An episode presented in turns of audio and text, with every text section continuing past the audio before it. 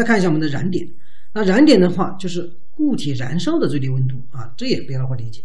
那这里还有一个区分啊，其实我们在液体的过程中它也有燃点，它只是燃点要比我们的闪点呢高一到五度，不同的物质它高的这个度数不一样，对吧？所以说我们要保证它的危险性啊，我们测算它的危险性的话，一般都是按闪点，液体的话就按闪点，因为闪点更低更危险，对吧？那所以说我们的总结归纳，闪点越小呢，就相差就越小啊，知道这个概念就行了。好，然后再往下面走，就是我们的自燃点啊。这个自燃点是什么呢？它是气体在自燃的状态下最低温度。那这个气体能自燃，它的最低温度是什么？你会发现，不管是闪点、燃点还是自燃点，它都是讲的一个温度值，对不对？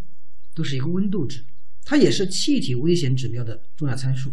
当然，气体危险指标它还有一个爆炸极限。那在我们的仓库和厂房的后面，以爆炸极限为一个指标，自燃点基本上不会放在我们的呃厂房或者仓库的危险性分类里面啊。这个这个大家了解一下就行了，只要知道它是气体的自燃的一个最低温度就行了，对吧？